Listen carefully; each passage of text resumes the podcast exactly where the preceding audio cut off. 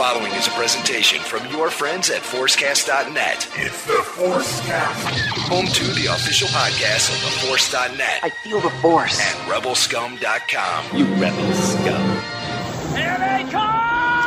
This is the Forcecast Clone Wars Roundtable. You fought in the Clone Wars?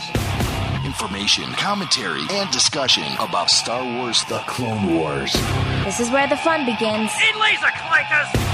Now, the Forcecast Clone Wars Roundtable.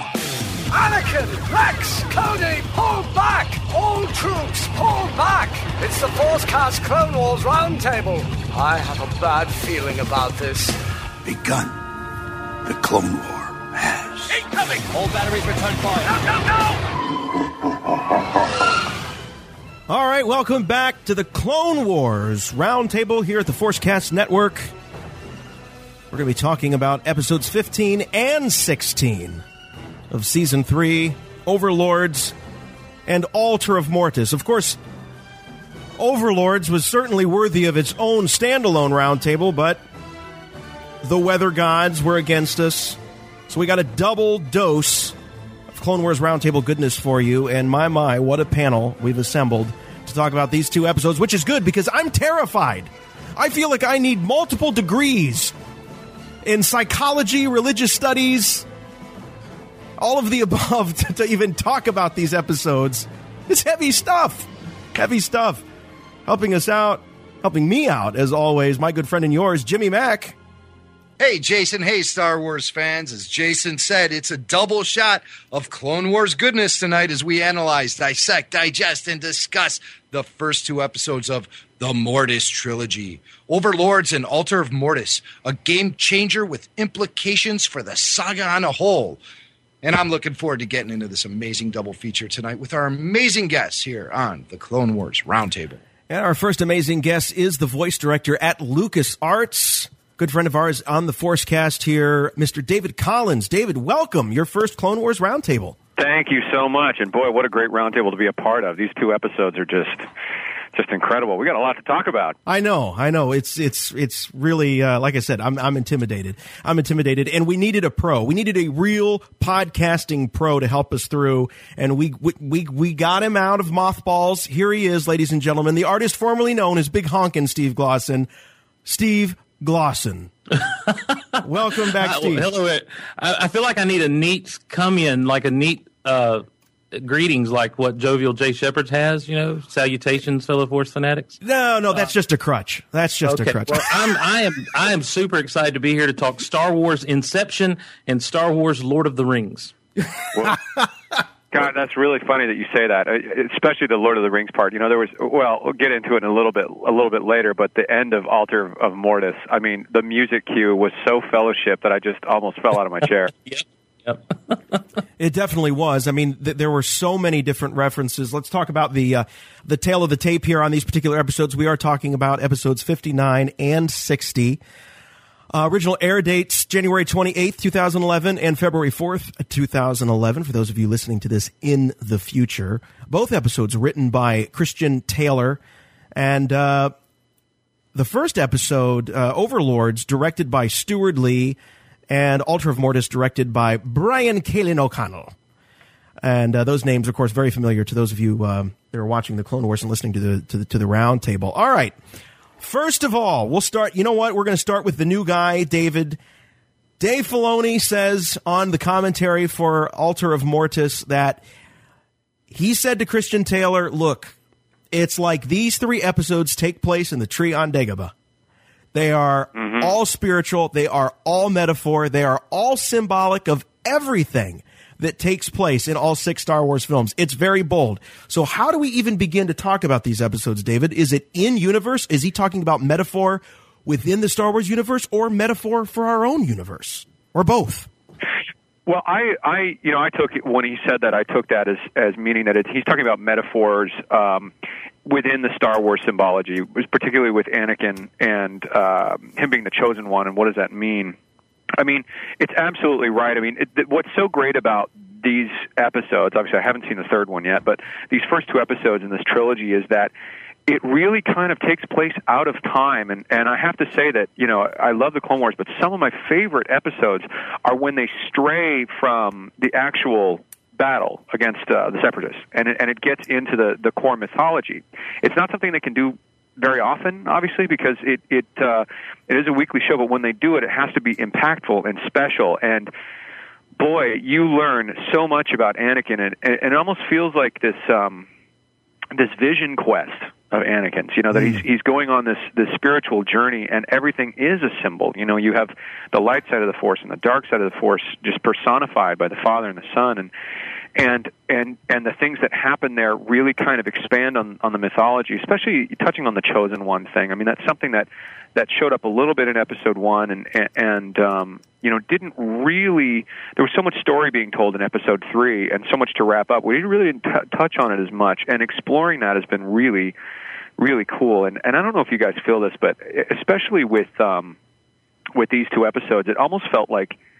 Uh, I was saying this to Sam uh, Witwer. Uh, we, were, we were talking about it, and I said it almost feels like uh, it, it's Dickensian. It's like Charles Dickens. You will be visited by three spirits. You know, it's got this kind right. of kind of um, this journey uh, almost out of time. Is it real? Is it not? You're going to go and you're going to meet these spirits, and you're going to basically learn your own identity and and uh, and discover who you are, and go through these trials, and hopefully come out on the other end uh, a little bit wiser. Of course, we know he still turns into Darth Vader, but Yeah. um, you know, it- it's.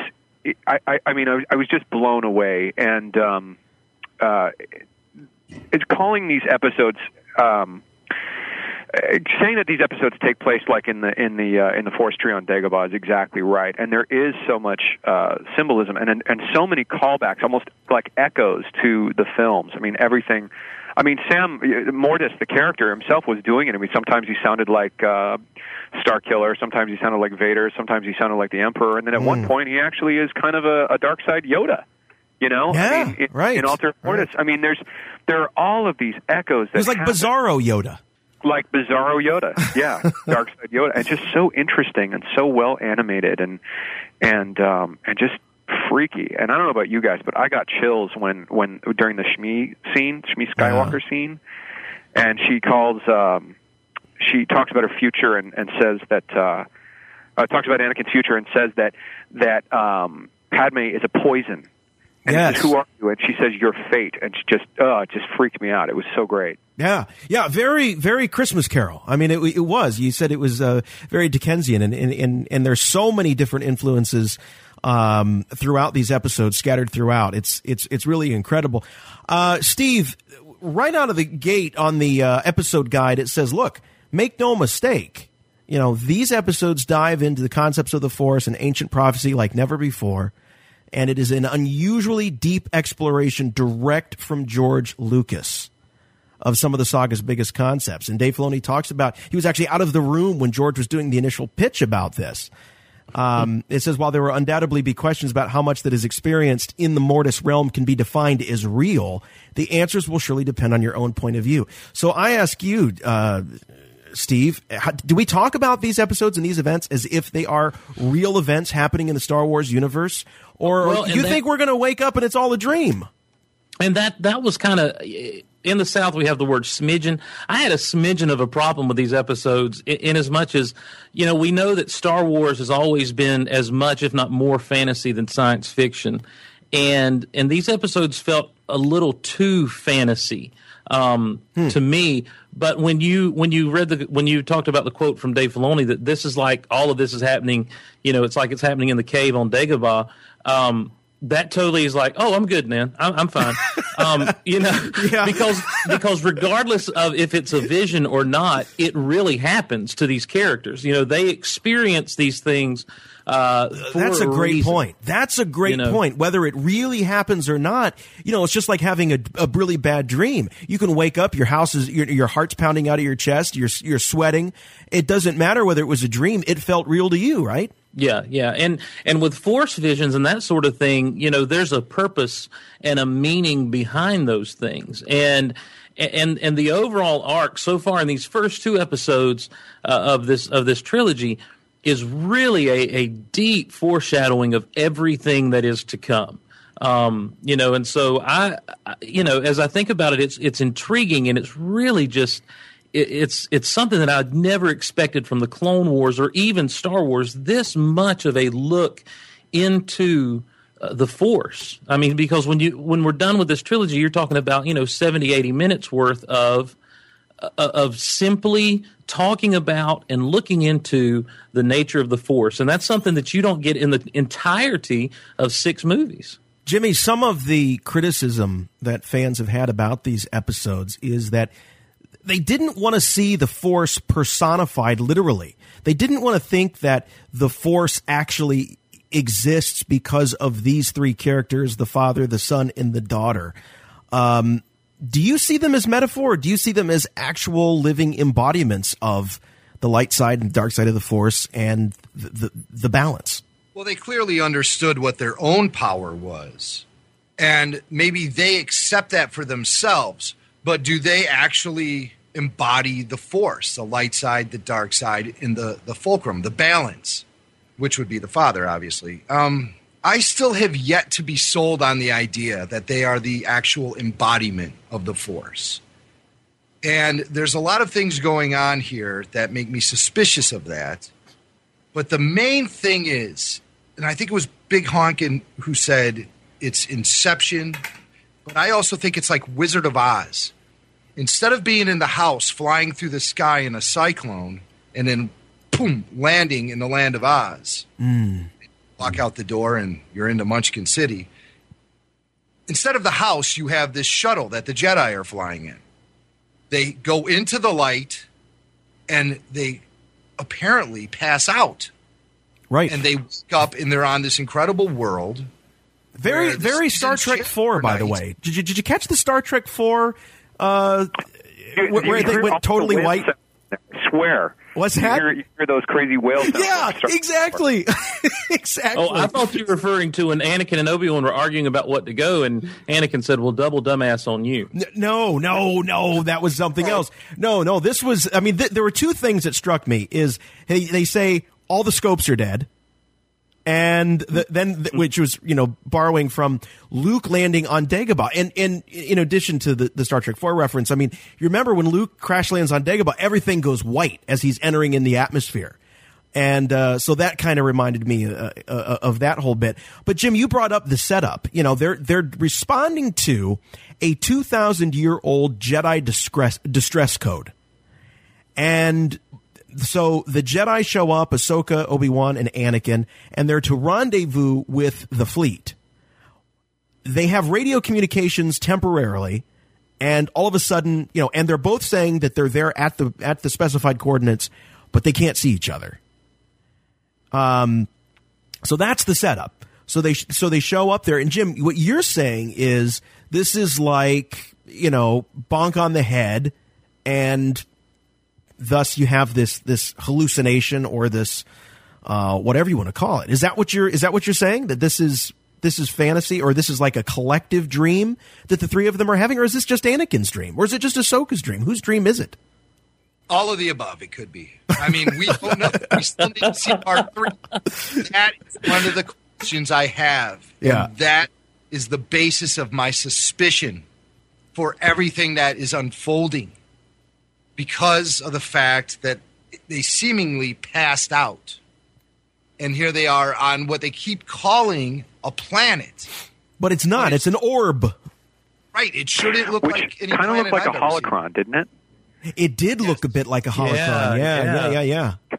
had this um you know there were a lot of throw you know we could probably talk about um you know design quite a bit because there are a lot of design throwbacks and echoes to to very uh, uh very familiar Jedi relics. Um, you know, Sam brought up a really good point. He said, "I loved how the dagger of Mortis in, in the altar of Mortis kind of just um, uh, apparated out of smoke. You know, that dagger, almost as if the lightsaber was sort of a crude modern technology version of this ancient Jedi relic that's long since forgotten. You know what I mean? Like there, it's almost just a symbol of that dagger, that sort of thing. Like there were all Ah. these crazy little. Um, design touches that really echoed what you knew, what what ever, what everyone knows about the Jedi Order, and certainly what Anakin, Obi, and Ahsoka know about it. But Almost, anyway, almost like when you see, you know, ancient civilizations, whether the Egyptians or the Mayans or whatever, and they had almost like you know, kind of uh, their own version of certain modern technologies, kind of Mhm. a thing. So Mhm. yeah, very cool. I, I I never thought of that. That's very cool.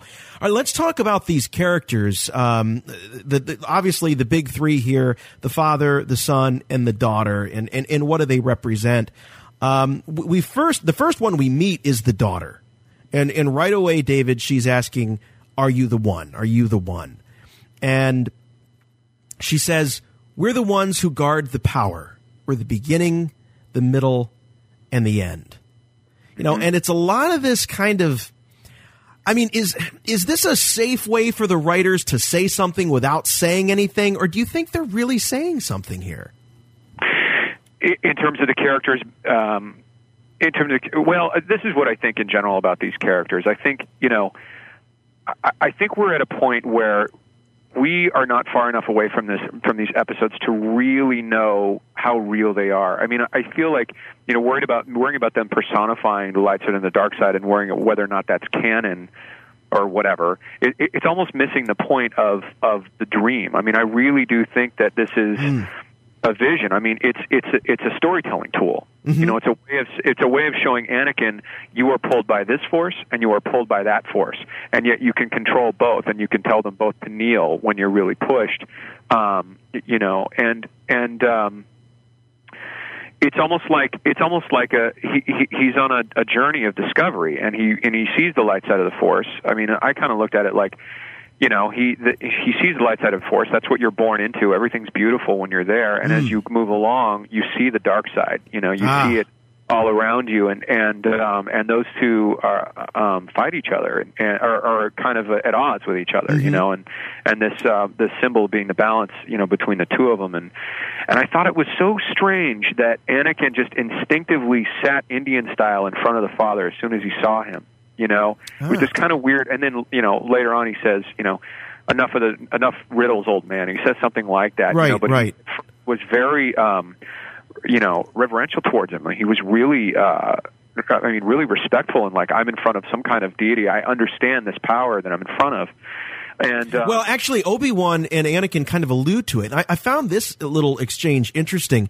when they first um, land there. Um, you know, Obi Wan is is is kind of. It's like they don't want Ahsoka to know that they kind. It's kind of like when you try to like you don't want you're talking to your spouse or whatever. You don't want the kids to know you're kind of freaked out. You know, they're Mhm. like, yeah, yeah, I, I feel it too. You know, when they first got there, and they're kind of, you know, they're not in, in, involving Ahsoka in the conversation. That there's something, something's out of place, as Obi Wan might say. Uh, something Mhm. just doesn't doesn't add up when they right away when they get there. Yeah, and and I think part of it is is that they're constantly talking about how they're just reflections of what's around them. You know, um, almost like it, it just it just is. You have such a simple view of it, but the forms we take are are forms that you are projecting. You know, uh, uh, um, uh, Qui Gon says to Obi Wan when he says, "How are you here?" He goes, "I'm here because you're here." You know, it's Yeah. its planet is filled with the Force. You know, was Obi Wan actually, or was Qui Gon actually talking to Obi Wan? I I don't know. I my personal feeling is probably probably not. But I mean, Obi Wan brought that there. You know, only what you take with you, like Yoda said in Empire Yes. Strikes Back, right? Yeah. So these are these are you know these are spirits, or I should say, the light side and the dark side personified to me as sort of a story tool to tell us more about Anakin. You know, and and how he interacts with these with these. Um, with these spirits and, and how they um, the forms that they take really are a reflection of our hero characters that we love and we've been following for years, right? And and that that to me is what I thought the writers were trying to say.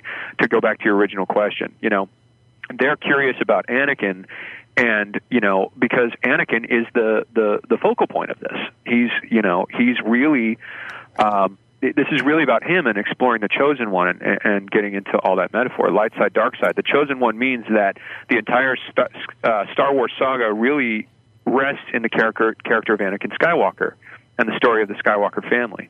And that's kind of how I interpreted it you know. Um, the the balance you know he's supposed to bring balance to the force and was able to do that in the Overlords episode and and um, and then struggled with it, you know, in, in the second episode. And I don't know, I'm still processing it to be honest, but I just I just had all these crazy thoughts like this. I was like, oh, what does it mean? You yeah, know? right, right. And I, I kind of I appreciate what you're saying, David, where you say that you know maybe we're just a little too close. I mean, are we are we are we trying to be too literal? Have we some? I I, I started wondering to myself like. If I if I lost my imagination, I mean, why am I trying to make so much sense out of this? It's hard to know, you know. It, it's hard to know how um, how things impacted someone when the first time you heard "I am your father," unless you know you go back to 1980 or you've never seen the movie or something. You know, it's Yeah. it's hard to know, and we're in that place now. You can't really ever escape the the chronology of of creation, is kind of what I call it. You know, I mean this. We, we this is what's being told now after six films and two and a half seasons of the Clone Wars, you know, and and Well, that's well, that's a, that's a good point, J- Jimmy Mack. Let me ask you, what did you make of the cave scene in Empire Strikes Back when you first saw it as a you know eleven or twelve year old kid? When Luke decapitates Vader, the the helmet explodes, and you see Luke's face inside. What did you think of it? Were you trying to figure out where this took place somehow in, in canon? Were you worried about that? No, no, no. Of course I wasn't. I, I knew it was a vision that was being presented to Luke to teach him something about himself and something about where his powers can take them if he lets them go crazy. Um, here's here's a, an interesting thought I, I can recall from being uh an 11 year old watching Empire Strikes Back in 1980 was that I I can recall going back to the theater several times that summer to see the film again. It always seemed like that scene surprised me, as if I kind of put it out of my mind because it was so heavy I couldn't even really analyze it. And so I remember seeing the film for the first few times, and when that scene would happen, I, it always felt like I was seeing it for the first time because for some reason I refused to let myself commit that to my memory because I couldn't accept what its meaning was. Hmm. As I start to learn more about what I believe the concept of the Force is and what Yoda was trying to teach Luke, I realized that that was a vision in the Force presented to Luke by Yoda. It might be even something that you can consider a Jedi trial, which still have not been completely defined as to what those actually are. And I have more to say about the Jedi trials later on. But it could have been maybe one of his first actual trials. Yoda tells him, you only take in there what you bring with you. And what does Luke do? He straps on his holster and he's got a firearm. So he's taking the dark side in there. The dark side manifests itself as a vision showing Luke that he can become the very evil he hates so much. So that's kind of how I looked at the original tree cave scene. I've but you could take a more you could take a more literal look at that and say that it was also maybe there to plant the seed for softening the blow about his his origin. That- Yes, that, yes. he is also that he's the offspring. Mm-hmm. So you know that's I actually always took it that way. I actually took it, of course, the way the order that I saw the films and when I was you know it kind of probably changes my perception. But that, I also took it that way. So I'm always looking at a more literal uh, way to interpret these. But I would do want to ask before we leave the, the subject of the daughter, and I feel bad. I feel like she's getting the short shift because, well, you guys know the in- villains are always more interesting. So we got to talk about the son. But but Steve, uh, there was something very um, kind of uh, biblical Christian to me about the uh, the daughter, where she kept making excuses for the son. She kept telling, no matter what the son was doing, she kept pleading with her father to not hate him. It's not his fault. Uh, to, she couldn't interfere in the ways of the force.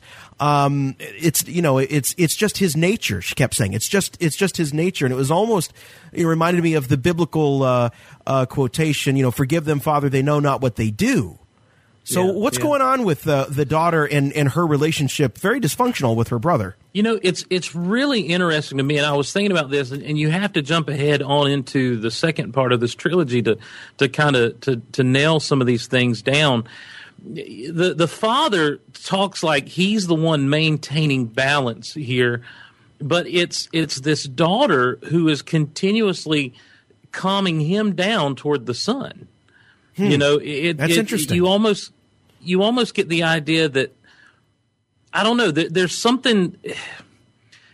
when when the father finally started letting loose, I understood what he was doing, and I didn't think he was tipping toward the dark side, you uh-huh. know. But I, I, do think that that you see this embodiment, and, yet, and I want to be careful because I know there's that controversy there, but you do see this this representation. I think is a better word of the light side, kind of pulling, you know, this this man who's supposed to be maintaining the balance away from the darkness. Um, mm you know, and and I think it's more of a statement. Ah, but could you say, could you say, Steve? Sorry, but I, uh, could you say that? Well, the actions of the son are actually pulling him towards the dark well, side, and that, right? and and that's the thing. I, I think that's what I was about to say. Is is I think what what one of the things we get to see and and based on even the previews for the next episode i think we're really seeing just how seductive the dark side is not necessarily that it's more powerful you know but yoda even said it's quicker it's easier it's more seductive mm-hmm. and and and it's so easy to fall into that place where you're acting out of anger uh, or you're acting you're out reacting. of fear You no and, yeah. and and i think that to me that's what i saw i'm like i said there's something not quite right here because if this man is supposed to be maintaining balance between these two forces of nature or whatever it is that they are, the representation of the dark, the representation of light, if he's really maintaining the balance, then um, then then why is the daughter having to do so much work to pull him away from the dark side? Um, uh, on the same token, I, something kept going through my mind that George Lucas has said. When we talk about balance of the force, and, and I'm sure you're going to get into this, Jason, when we talk about the balance of the force, we tend to do the yin yang thing, you know, where it's two equal. Uh, opposing forces in opposition with one another, and and there's just a constant struggle. And if and if the scales tip one way or the other, then it's out of balance. But George Lucas said, and I think it was on the featurette about Darth Vader on the episode three DVDs.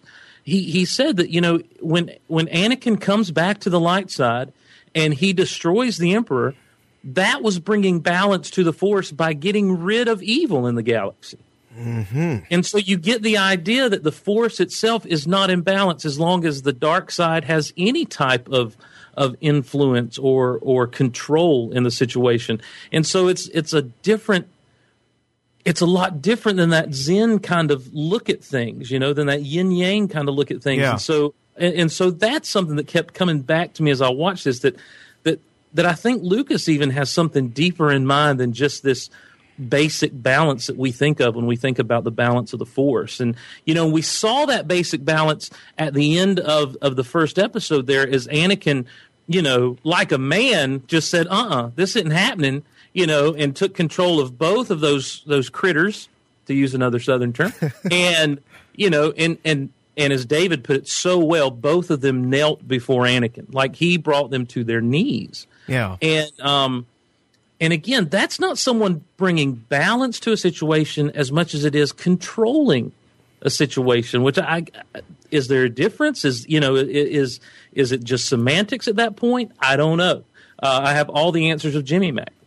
Uh, well, wow, that's heavy stuff, Steve. Um, I don't, I don't even. Sorry. No, no, no, no. It's it's it's all good stuff. Um, I I I see what you're saying, uh, and I was picking up on that a little bit too, where you know it, it felt as though the the daughter was certainly the one that was kind of exerting a little bit over the over the father. But then I thought, well, but it's also, you know, like I said, it's the actions of the the son that was driving, you know, making the father very angry, and of course, then driving him closer to the dark side.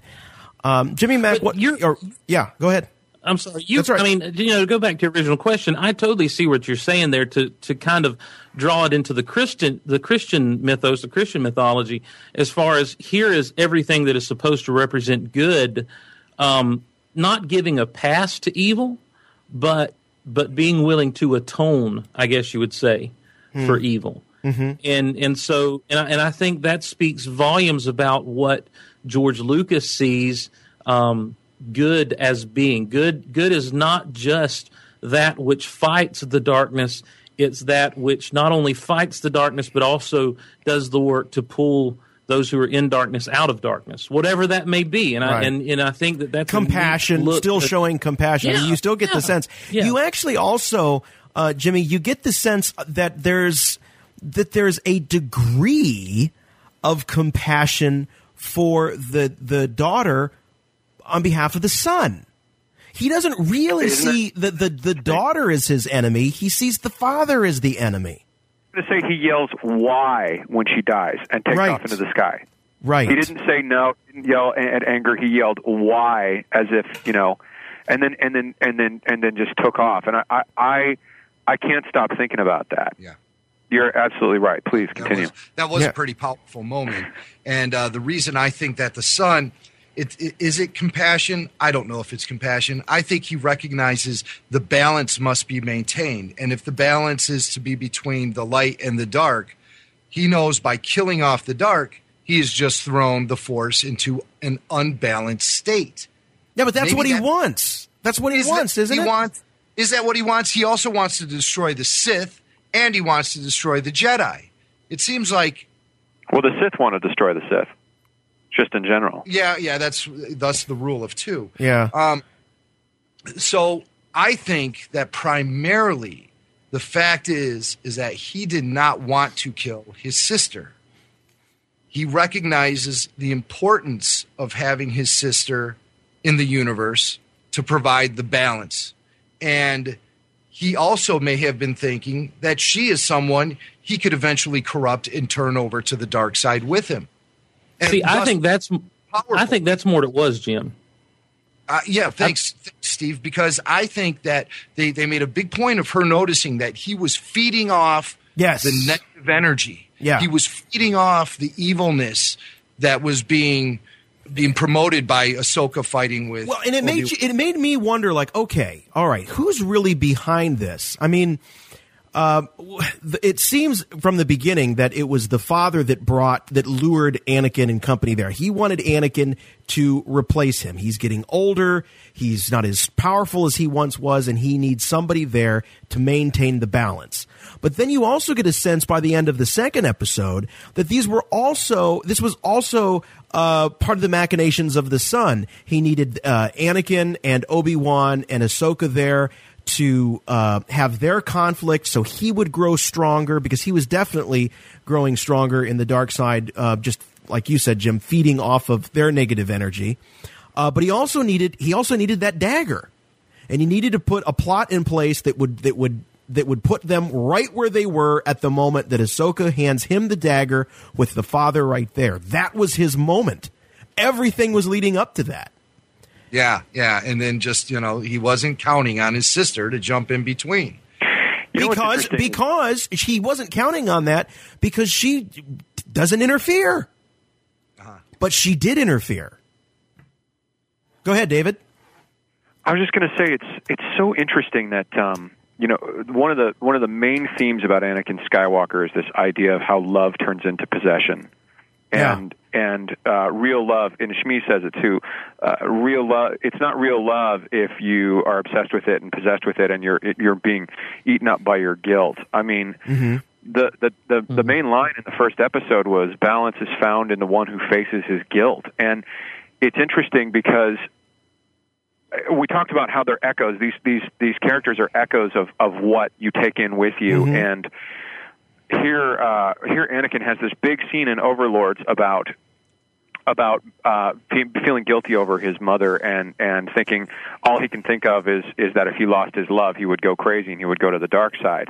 And then you see Mortis stab the sister, and he he exits in a fury of of absolute rage and pain and says why, almost in this kind of echo of of uh, of Anakin, you know, losing his mother, like you know killed his sister, and Anakin feels responsible for the death of his mother, and feels responsible for Padme's life too, as we know it will eventually happen. And and again, it's those echoes again. It's everything that will be, everything that will come, and and um, and even even Luke Skywalker's story. It's it's really interesting, and I can't remember, what, Steve, if it was you that drew the parallel between. Uh, you know, uh, uh, uh, Luke and, and the daughter, or, or, or um, but basically the daughter walks into this throne room, and there's this scene that's even framed. It's even you know shot from the same angle as the Emperor in the throne room of Return of the Jedi, watching the uh, Yeah, yeah. door.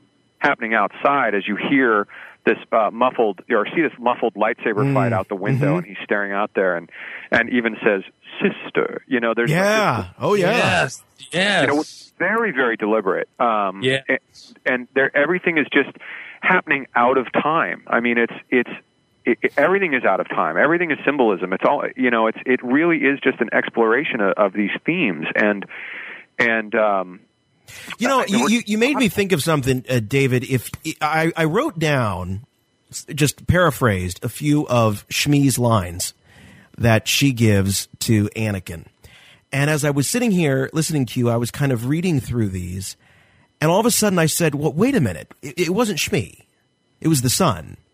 Right. And if you go back and you read the the script and take out uh, take out uh, out the fact that it's Shmi, what you get is the son saying to Anakin, "Nothing ever really dies. Everything you have done, everything you have learned has led you here. You are more than a Jedi.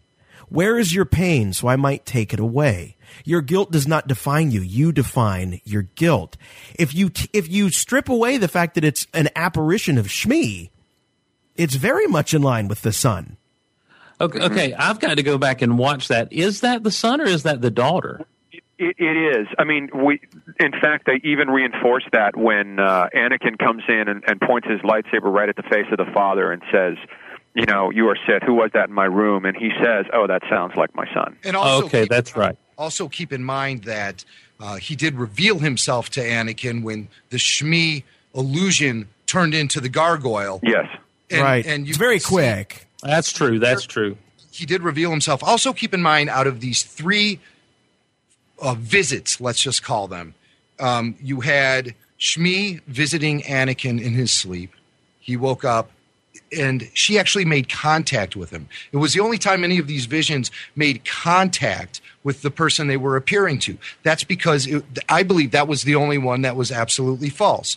I believe that the Qui Gon vision that Obi Wan received, I believe that was actually the spirit of Qui Gon Jinn himself. Wow. I hmm. really, I do believe that. All right. I Well, what about Ahsoka? What about now, Ahsoka? Ahsoka, Ahsoka, she was having a dream, very similar to the dream that Anakin has at the beginning of the second episode, Altar of Mortis, when he sees himself. He sees himself and he communicates with himself, and then But well, we know we, we know that the that the son has the ability to get inside your head. I mean, you see that with with Ahsoka at the after he kidnaps her and he uncuffs her as the little you know bizarro Yoda, and he starts talking to her, and she gets real kind of confused and holds her head. Um, but then he has to bite her, which uh, you know we, we we can talk about that in a minute. But uh, Jim, I. I I've got to tell you, I think you're wrong here. I do not. You really want to believe that this is really Qui Gon? I do not think this is Qui Gon here. I do. I, I absolutely I do. Um, he was the one who appeared in the. Mo- he was the most spectral of all the forms. Shmi was completely flesh and bone. She was able to make contact with Anakin and like you know hold his arm and everything and lean up against him, and he was revealed as being the son. So that we ruled that one out. We ruled the Shmi one out. The Ahsoka one, I believe, was a dream. It was a force dream where she was seeing herself, just like Anakin was seeing himself in his force dream. Now, the one with Qui Gon, that hmm. was because Obi Wan was there in that cave, which was an amplification of the Force via those crystals. And it was Qui Gon was able to finally break through. And when he broke through, what did he do? He asked for an update right away because he's not omnipresent. He was able to finally break through at this moment because of the fact that Obi Wan was on this planet, this conduit, this intersection of the Force. That is that's why it wasn't like Obi Wan could ever like conjure him up or communicate with him like Yoda eventually learns how to do by the end of Revenge of the Sith. This was just a chance thing that happened, and Qui Gon, the spirit of Qui Gon, took advantage of this portal to go and communicate with his former student just for a brief amount of time. But I believe that uh, the, the vision of Shmi was a, a hoax. A lot of people are claiming that simply because the son was the vision of Shmi, then immediately the daughter was the vision of the older Ahsoka. I don't think so. I think that was a forced dream. That and Ahsoka has shown like a sort of talent for looking into the future, much like Anakin can, and much like Luke can. Mm. So that's that's why I think that's how I break it all down. Well, I'll All tell right. you what. I, I'll tell I got to say, Jason, I got to say, I was totally on your side, and I don't know now. I'm totally leaning towards Jamie. Well, I, I, I tell you what, I absolutely believe that um, the Ahsoka vision is was definitely the son as well, because the son's goal is to divide all of these people. That's the son's goal, and what and what Shmi was trying to do there was divide. And what Ahsoka's vision, the older Ahsoka, was trying to do was divide. So I think their motives are the same. I think they were that they were they are the same. The Qui Gon thing, the Qui Gon thing, I think is just a manifestation of what Obi Wan was feeling and thinking at the time, and not actually Obi Wan, or excuse me, is not actually Qui Gon, not actually the the Qui Gon, the the Force, the aura, the spirit of Qui Gon was not the cause of that vision. It was Obi Wan was the cause. His own internal thoughts manifested outside. Because I think he goes, I think he goes to that place when he is has questions, kind of the what would Qui Gon do, sort of thing. I had a thought. Um, what if? I mean, it's kind of a new thought, but just go with me here. What if? Yeah. Um, what if you're both right? Impossible. what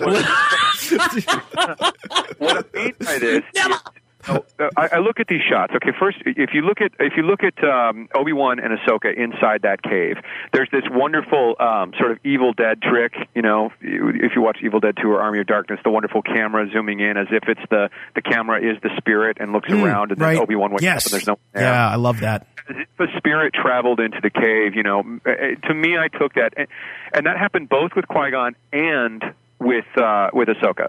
That happened with both of them, both You're of those right. visions. You're Their right. Two visions, same camera trick happened. Um, as if one of those spirits, the daughter or the son, came in to visit them. But just to zoom out a little bit and get a little more high concept, you know, they are supposed to be the personified embodiments of the Force, the light side and the dark side of the Force. Qui Gon is one with the Force. That's what, and that was part of his training. He trained himself to do that. And with a, a, a, a beacon for the Force, which that planet or that hol- giant floating holocron in the in space is, I mean, it absolutely could summon those visions, especially especially with um, Obi Wan um, being so close to to to this story, you know, and maybe being trapped in this vision as well. Yeah. You know, um, I just had this thought of, you know, I actually don't think it was literally Qui Gon. I actually think that the daughter did did come in and and and become this vision. I don't think that there's a I don't think that there's a motive behind her doing that. I just think she just is.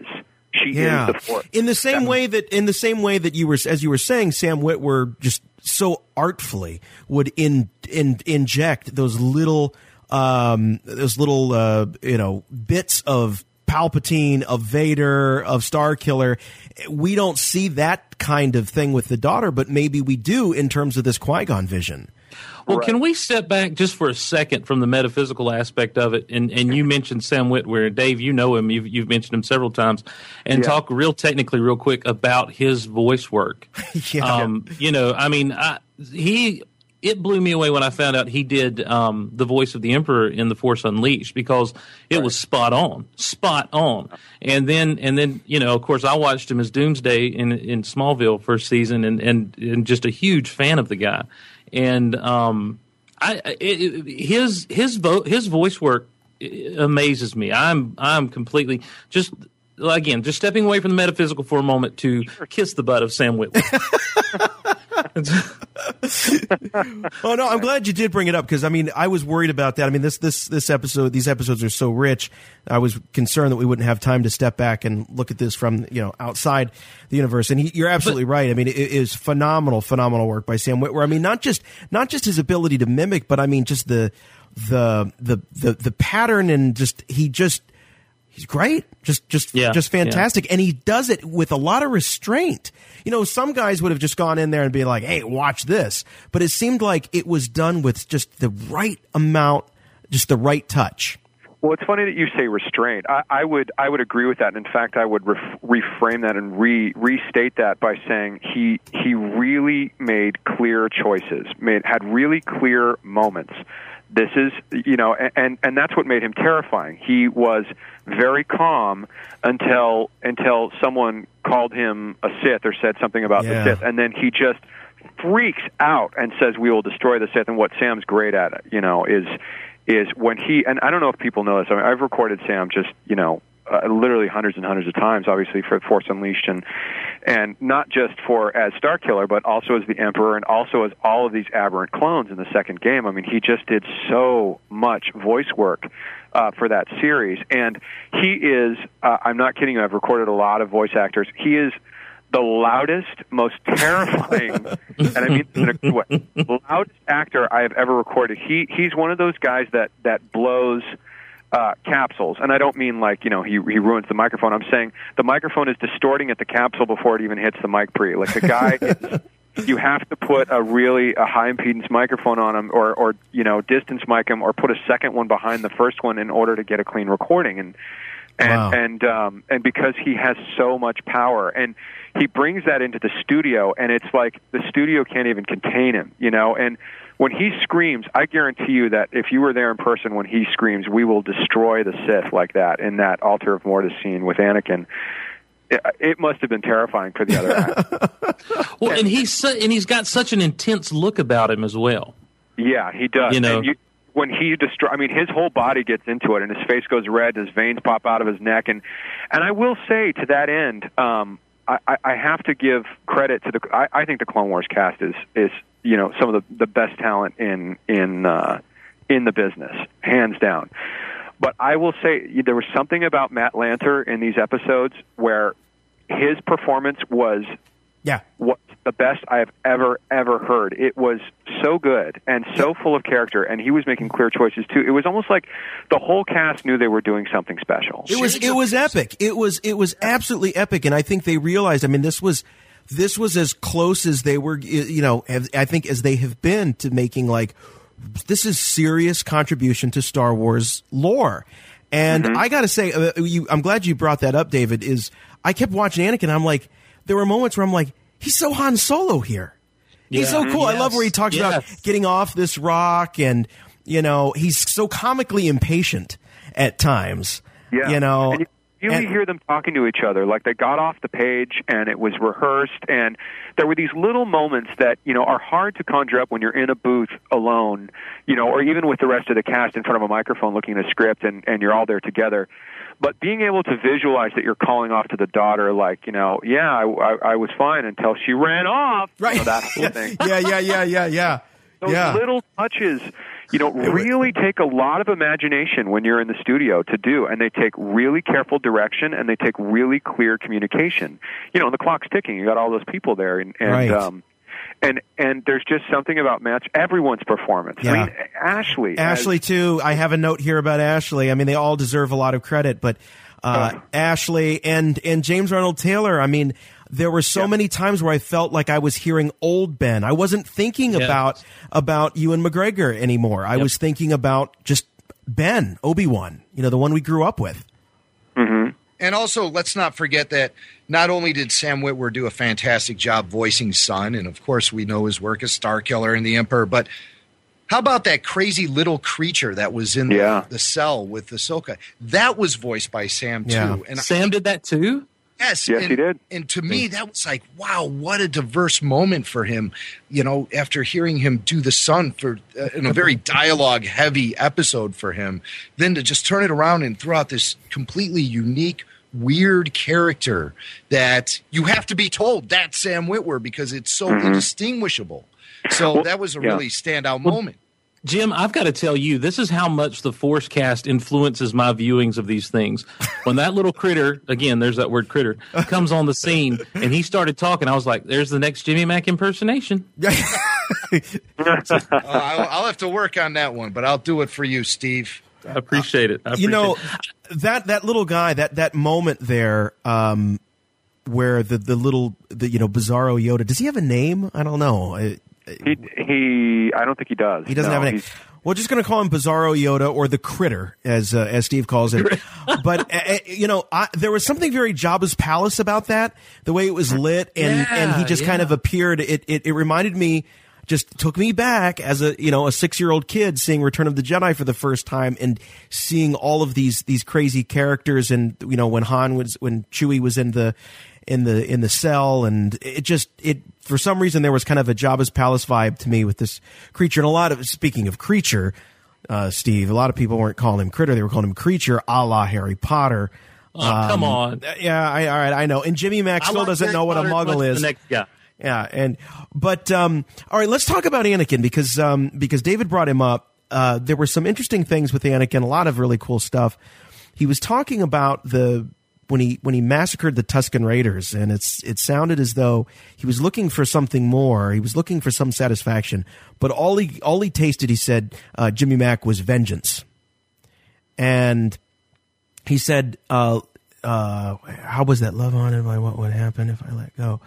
Um, my love is haunted by what would happen if I let go. I mean, that's heavy stuff. That's heavy stuff. Can you ever? And and this is when Shmi, the apparition of Shmi, says says that's not love. That's a prison. Is that real? Is that love? Where the only, it's almost like he's not. He doesn't love the person of Padme. He only loves the idea of not being without her. Without being alone. Without- Whitesnake, take it away. Is this love that I'm feeling? But what what what what what, what do you what do you say, Jim? Is it love? As Whitesnake said so eloquently. Oh, um, yeah. It, I mean, yeah. He's he's attached. So, uh, But is that love? well, he clearly believes he's in love. Does he? motiv- I don't know. I don't know because he's saying uh, my love is haunted by what would happen if I let go. He's already in that fear of loss. Yeah. He's afraid to lose Padme, just like he lost his mother. So he can't enjoy being in love with her because he's too worried about losing her. He's afraid of being alone. Yeah. You know, know. And, and for that girl. Well- I mean, so, you know, he comes up the elevator and he's nervous. He's like, I haven't seen her in so many years. I mean, that that guy that guy knew he was in love with her before she even opened her mouth. You know, and said Yeah. hello after after whatever it was, ten years later. You know, he's he's always had it in the back of his mind this sort of possession thing. I think there's probably real love there, but but there's also this this kind of obsession. That is You know. psycho. When you think about that, you go back and you watch episode two. He hasn't stopped thinking about her in 10 years. You know what that kid has done in his life from the time of the end of episode one to where we see him in episode two? All the training, Easy. all the missions, all the stuff that's gone on with him, and he still can't get that dame out of his head? Mm. That is, you talk about obsessed. You know, guys, I, it's it's really no secret. I work with teenagers for a living, and you see this kind of thing. And I mean, seriously, you see this kind of thing in teenage relationships where you know, as an adult, looking in on what they're doing, this isn't really love. We call it puppy love, Yeah. but it's more of this fear of I've got to have someone to affirm me, and if they don't affirm me, and I have no one to affirm me, then I have no worth and I have no place in this world, or in Anakin's case, in this universe. And and so you know it. It, that the statement that Yoda makes in Episode One is so huge because it it it it describes the path that Anakin takes to a T. Fear leads to anger. He said, "I'm scared what'll happen if I let go." Look what happened when he did let go. He almost killed Padme. You know, and she did die as a result of a broken heart. And I know that's kind of cheesy for some people, but you know, he almost killed her. The person he's supposed to love most in this universe, you know, he force choked her out. Yeah. And she's carrying his child or, or his children, unbeknownst to him, children. But you know, it it's a thing where he it is it, this is if it is any type of love it's a very immature and it's a very selfish love and the minute you throw the word selfish in there you can't it's not love because love is not selfish at all and and so I, you know the the dude acting as Shmi was right this isn't love it's a cage right. you know Right. and, and i think right. that i think it's very there is so much There's a, there's an 80s hair band song in that too. Lo- this there- isn't there love, is it's a somewhere. I'll find it. Uh, she's my cherry pie. No, um, but you know there there is in that conversation so much insight into the psyche of Anakin Skywalker. Jason, you've referenced the novel for episode three many, many times Yeah. uh, on the Forcecast, and you've talked about the idea that in the novelization, you really get the idea that Anakin is broken mentally. Oh, by yeah, the time completely. we get to him there, and and you see, and and by them having these conversations that are very deep, but they're also very revealing to what has been going on in this guy's life at least since he slashed down the sand uh, the sand people, if not before. You know that that that his his obsession with this girl and his obsession with holding on to everything because he's so scared to lose anything has just caused him to run himself by the time we get to episode 3 run himself ragged you know that he Yeah. is just ripe for the picking for palpatine Yeah, yeah, yeah. Because he's just he's just playing interference constantly and trying to stop, he's trying to stop things that um, maybe he foresees as inevitable. And he's you know it's it's like uh, I, I think I, I I read this in a review recently about it's kind of almost like Oedipus Rex, where you know they they work so hard to make something not happen that it ends up you know those actions is what actually fulfills the prophecy. He goes Yeah. so far out of his way to stop Padme from dying that he, you know, actually ends up causing her death. Um, Shakespearean tragedy. Right. Yeah. Yeah. Right. Um, one real quick. One other Anakin moment that really struck me was when, when, when it, we thought that Ahsoka was dead. We're, for all intents and purposes, she was dead. He yells at the father that there is always hope, and it seems so unlike Anakin. You know, Anakin is not the cockeyed optimist, and he yells, "There is always hope." And I'm thinking, like a new hope. His son, Yeah, yeah, you know, his son is the hope. His well, his his two children are the hope. Um, Jimmy Mack, uh, there is hope. Is, is there is always hope? Says Anakin Skywalker. One of the things that I think the EU has actually really contributed well to the Star Wars universe, and you know me, I'm not a huge fan, but one thing I mark it has down done and mark it down is the way Right. it's rounded out Vader, and so you get in Vader's head in some of these books, um, like Dark Lord, for example, and you realize that behind the mask, there's so much regret, there's so much guilt, there's so much what could have been, what should have been. And um, so when you hear Anakin yell, there's always hope. Jimmy, do you think that even as Vader, he's still thinking that there's hope for him yet? See, most assumed that when Anakin became Darth Vader, everything that was good about him died. But the only person who saw through that veil was his son Luke Skywalker, who realized there was still good within him. When he completely masked this from everyone he was around, from his master to his former master, Obi Wan, he buried the goodness that was Anakin way down inside most people had assumed that that part had died off and been completely consumed by Darth Vader. But this was not true.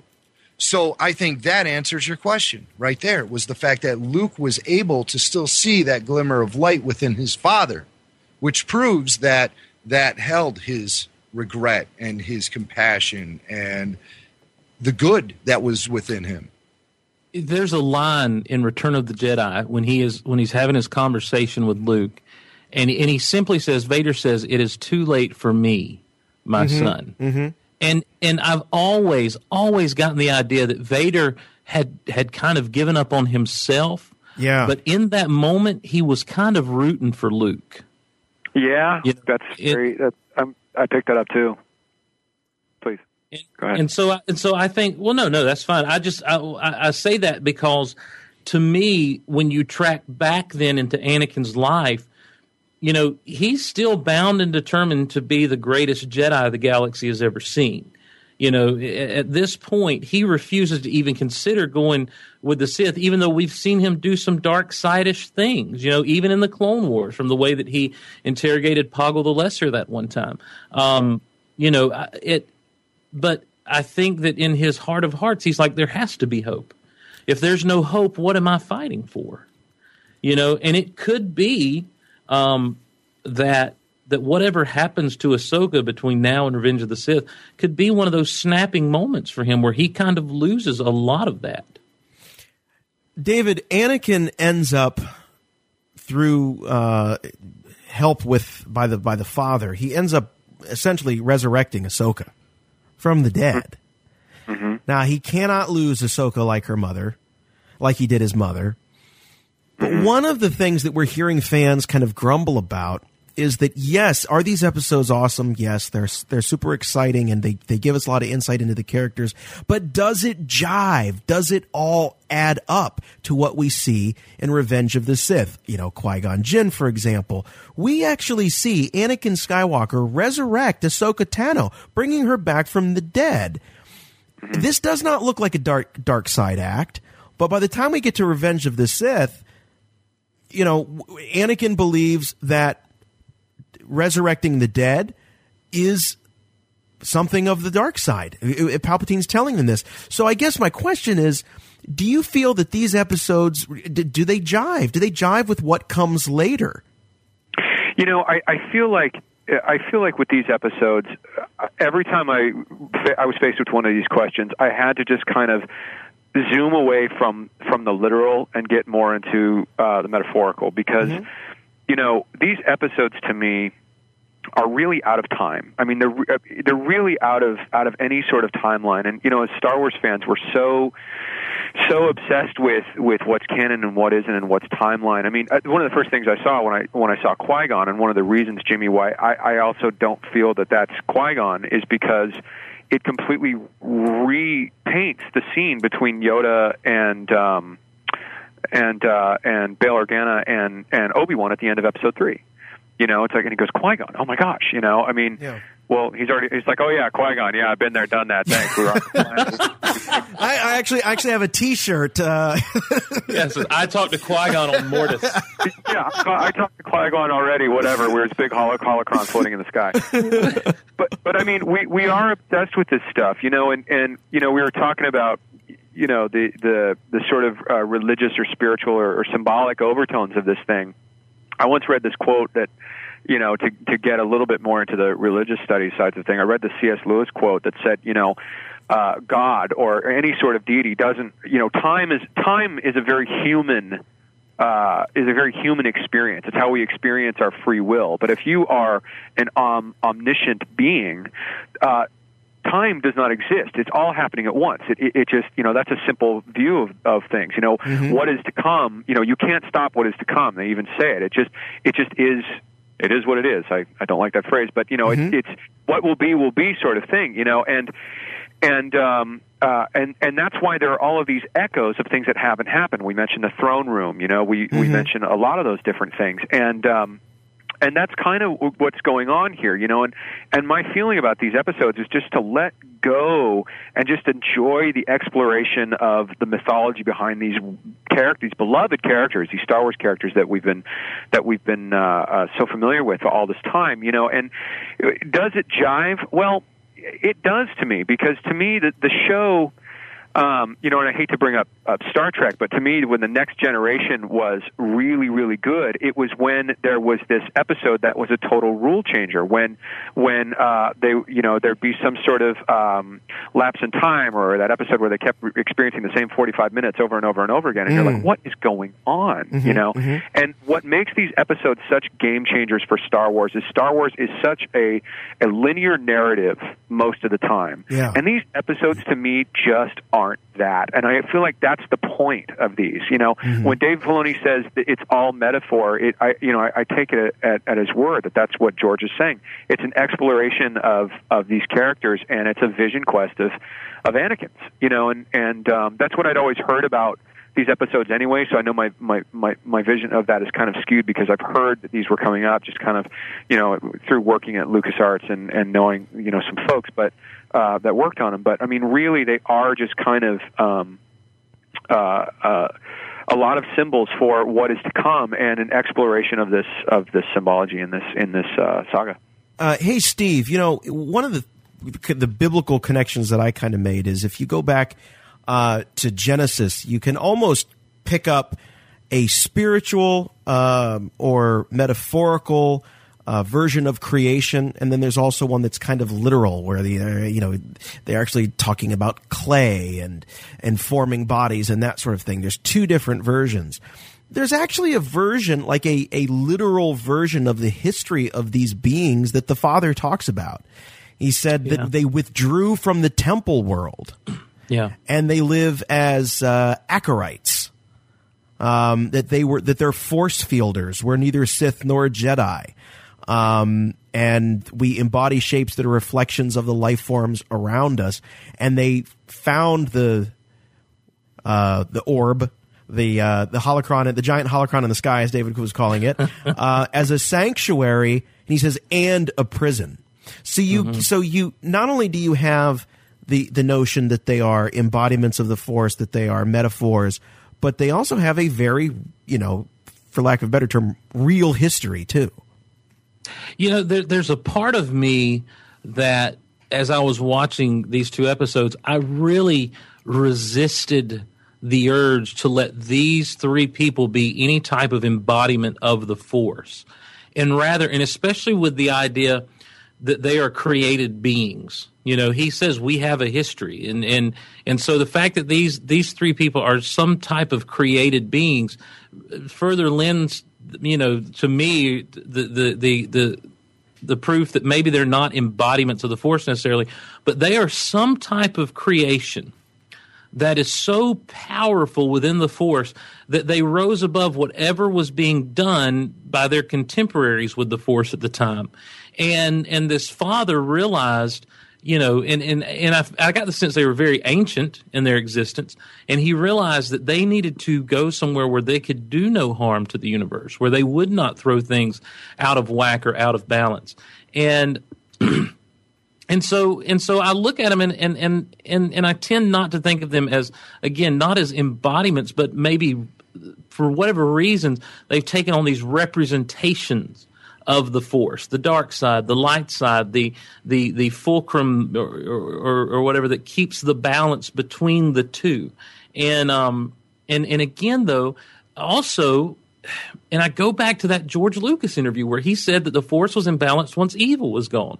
They have a very myopic view, even in their ancient wisdom and their ability to touch a lightsaber and just kind of force it right back into the hilt and all this other stuff, that they still don't quite get what the maybe what the force is all about? Maybe i don't know. It- it's uh, there, there's still some type of limitation on their view of the force.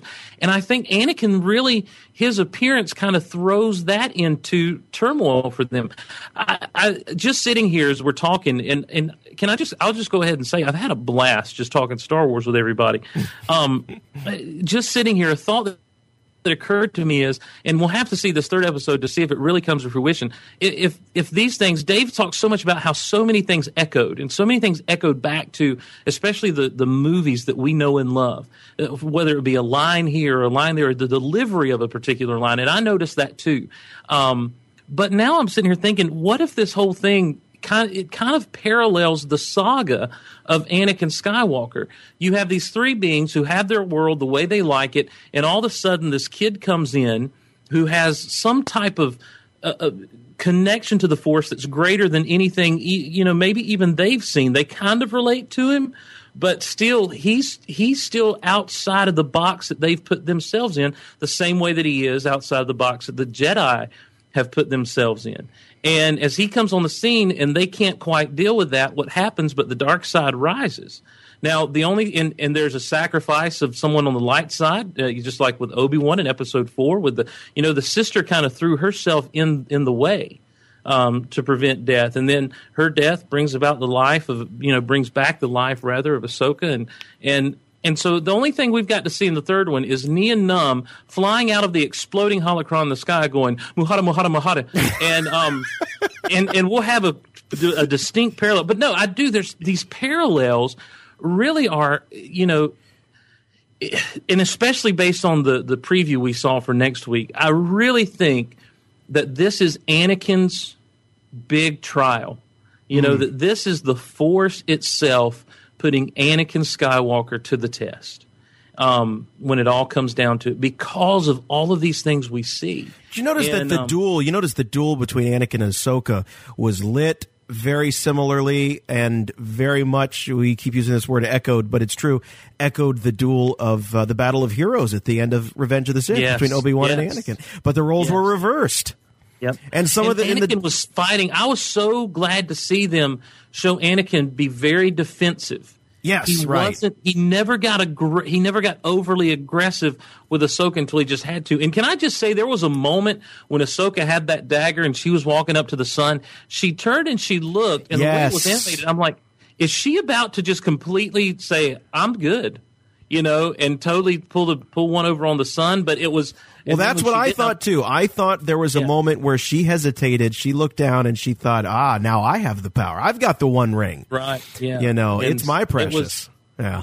Yeah, yeah, my pre- exactly. Yeah. Star Wars, Lord of the Rings. Yeah. um, you Yeah. know, and so yeah, I, but but to go back to your original point, as far as these beings, I don't know that that they are embodiments of the Force because if he, you know, he, they have a history, they are creations. Yeah. and um, you know, in the same way that you know, to reference the biblical, uh, the biblical account of creation and everything. You know, the, the, the Bible is explicit that the God of the Bible in, in, in the Christian religion it has no beginning and no end, that he is eternal. And he is, you know, and, and, and Dave quoted C.S. Lewis that the idea that this omniscient being exists outside of time because he created time. Um, if these guys, if these beings are creations, then then they are not the force. Because I've always looked at the force as, and and and, ma- and this is my own personal myopic view, I guess, as you know, not necessarily having a a distinct personality, but being eternal that way. You know, um, that, a- that it- I always looked at it like it's it's the principle. It's actually the real when you get when you when you strip it all down, you get past atoms and molecules or whatever. That the underlying principle or idea of the universe is the force. It's Yeah. kind of the way kind of the way I've looked at it. Um, David, let's talk about the the chosen one prophecy. Uh, we see. We, we first hear about it by Mace Windu in episode one. Uh, you refer to the the one the, the prophecy, one to bring balance. It's and then we've it's kind of alluded that Anakin has a divine birth. There's no father. I can't explain what happened. And you couple it with these episodes, and it seems like Anakin is the is the one to bring balance, is the is the chosen one to replace the father. He has these children who, embody the light side and the dark side. I mean, by extension, when you kind of like add it all up, does that does that mean that that Anakin truly is of divine origin, and that Luke and Leia are perhaps in some way um, similar to son and daughter? You know, I, I actually think, uh, well, my, well, then we have to get into sort of the, the, the how we interpret the movies, and and um, I felt like, you know, between episode one and episode three, there was this time of, oh my gosh, you know, they they're exploring immaculate conception and all of this stuff until the scene when they're at the Mon Calamari Opera in in episode three, and he says, uh, "Have you ever heard of the story of Darth Plagueis the Wise?" Right. and he tells this story about how he could keep his uh, you know loved ones from dying and how he found a way to create life. And basically his apprentice and it's and it's uh it's implied that his apprentice was palpatine you know learned all of his secrets and and killed became powerful and killed him in his sleep. Well ever since then i feel uh, that you you can argue it is strongly implied if not just full on said to you that that anakin was was basically uh, a conception or was conceived by Palpatine as a way of completely coming to power and and taking over the universe. Everything is is is is transpiring as I have foreseen, you know. And and in fact, you can. I mean, nothing ever goes as planned, right? It turns out that this this uh, person that he's manip- been manipulating forever. I mean, he kind of you can say he manipulated everything. He manipulated the invasion of Naboo. He was the Phantom Menace, right? He manipulated the invasion of Naboo, the the planet where he he was at, in order to get these Jedi out to Tatooine to discover this boy.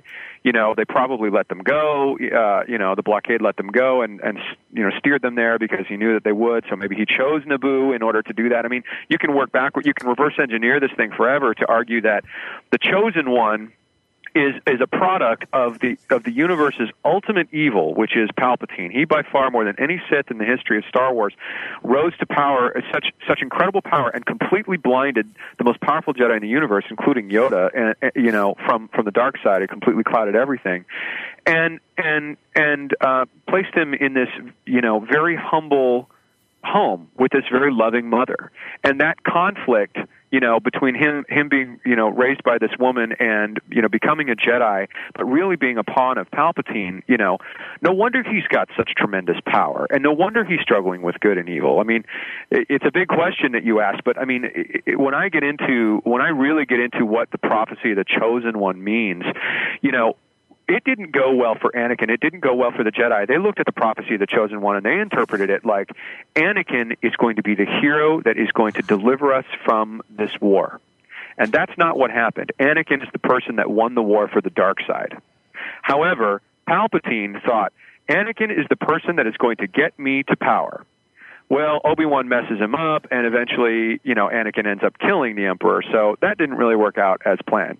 Balance right? Mm. You know, there's this there's this balance between the two. I mean, I, mm. I, I, I'm kind of going off here, but I mean, this prophecy is it's just like Anakin's life. You know, it doesn't go as planned. It's it's it's messy. Mortis says in over in the beginning of of the Altar of Mortis episode how simple you make it, uh, light and dark, as if there one exists without the other. It's all it's it's all you know together. You know the fa- the the the balance between the good and evil and the Father. I mean, there's this sort of this uh, this uh, trinity of, of characters that are that are basically the Force. There is this scale, and Anakin is this lightning rod that is right in the middle of all of it. And um, that's that's kind of how I've always pictured it. But again, that all hinges on whether or not you believe that uh, Palpatine basically planted Anakin years ago as part of a decades long plot to take over the galaxy.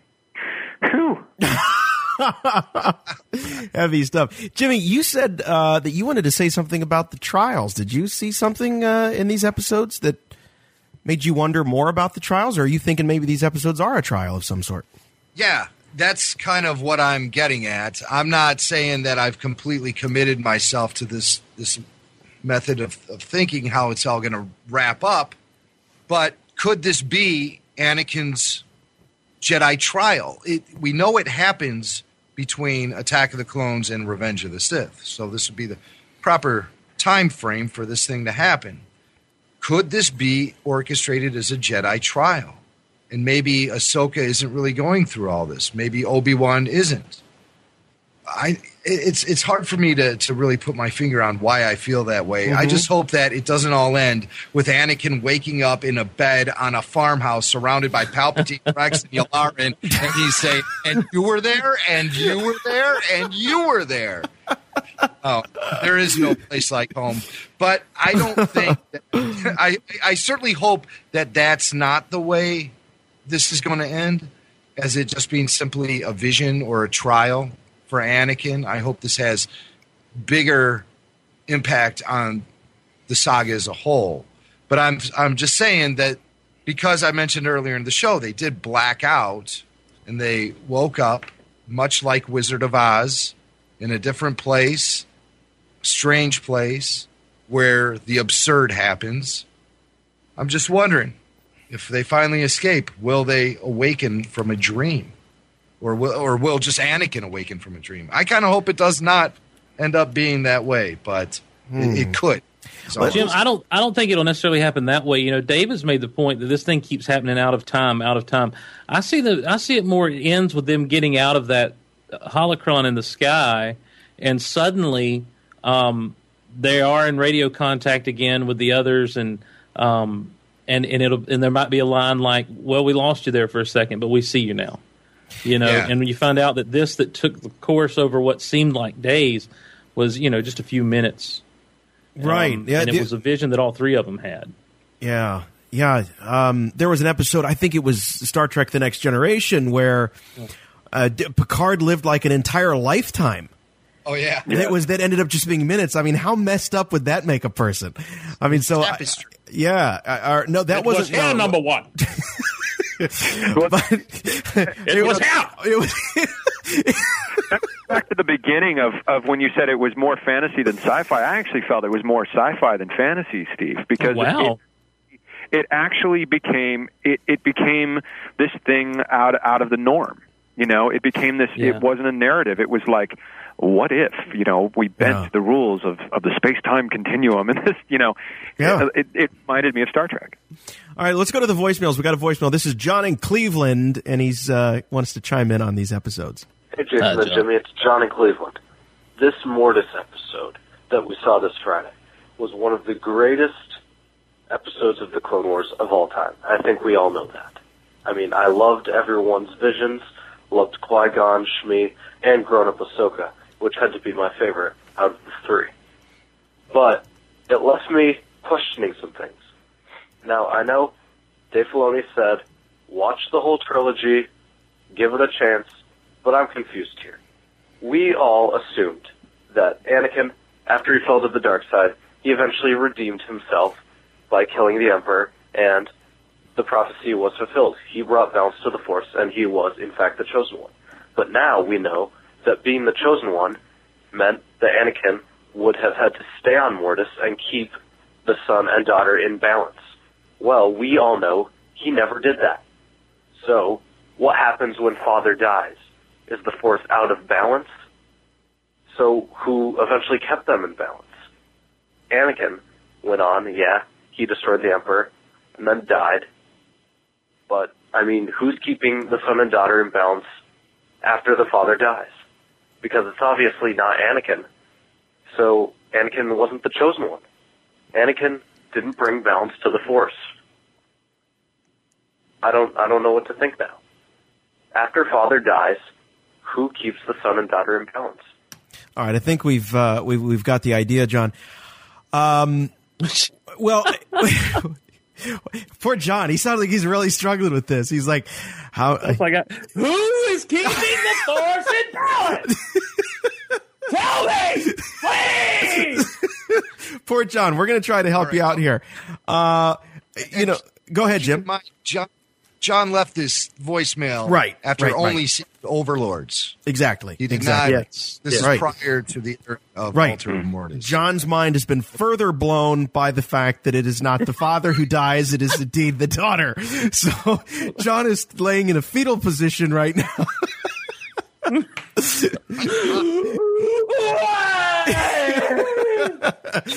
Poor John. Um, well, you know, the the question is, you know, is Anakin the fulfillment of the prof- of the prophecy? Well, perhaps, perhaps, but is the prophecy about these these anchorites, or is the prophecy about something something bigger? And these these anchorites or acorites or whatever um, anchorites are just um, a, a manifestation or a representation of of the prophecy. Um, I, I wish I wish I had the dulcet tones of Billy Dee so that I could put John at ease right now. yeah, we, we need we need to cue the music.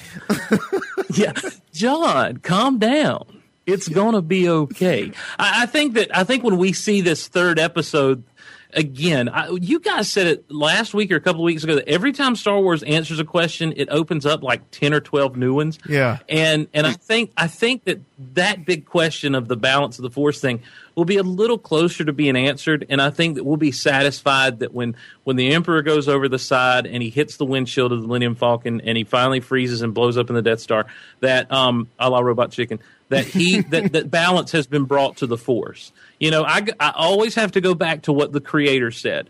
You know, when when Vader comes, when Anakin returns, you know and Yeah. he throws the emperor over the side. That is the bringing of balance to the force. And I love that, you know, George Lucas had a quote in that same featurette. Even when Anakin was Darth Vader, he was still the chosen one. You know, Mm. and that's a that's a constant that we don't get away from. And I, and I think eh, again, I don't know. I don't know. gonna I don't know. It's it's it's not like George has never changed his mind on a thing or two before. That's so we'll what- we'll we'll, yeah, we'll yeah. see. Well, I mean, until I hear different, um, Yeah, you know. But I'm just I, I, what I'm saying. yeah, is, I know. I remember that thing I said. see- Yeah, you know. Uh, yeah, I didn't really mean that. Hey, Jason and Jimmy, it's Kevin Lyle. I just wanted to venture my opinion on the latest episode of the Clone Wars regarding Qui-Gon Jinn appearing to Obi-Wan as a Force ghost. Um, you know, and this, of course, can obviously contradict Revenge of the Sith when Obi-Wan was clearly surprised when Yoda mentioned that he was talking to dead people. Um, in this week's episode, Shmi's obviously not there, and she was one of those Force wielders. So I believe that uh, Obi-Wan and Ahsoka will consider that their visions were also fake. However, in the end, I think the Qui-Gon vision was real, and Obi-Wan just may not believe it. The same could be said of Ahsoka's vision of her future hot self. Um, that's it. Discuss among yourselves. Go Steelers. her, her, in case you didn't hear that, Kevin Lyle said her future hot self, referring to the uh, Ahsoka vision. Uh, shame on you, Kevin. Shame, shame, shame. Uh, Jimmy, another one in your camp. Qui Gon's real, the rest Yeah. aren't. Says Kevin Lyle. Yeah, yeah, I'm I'm on board with that. I really think we were seeing the spectral version of Jedi Master Qui Gon Jinn, and that's the first time he broke through. And the way I justify it with the last or one of the last scenes in Revenge of the Sith is the reason Obi Wan is so shocked to hear Yoda refer to Master Qui Gon returning is because at that point in time he kind of buried that down a little bit that he had this vision of Qui Gon Jinn, probably for fear of feeling like he was going insane.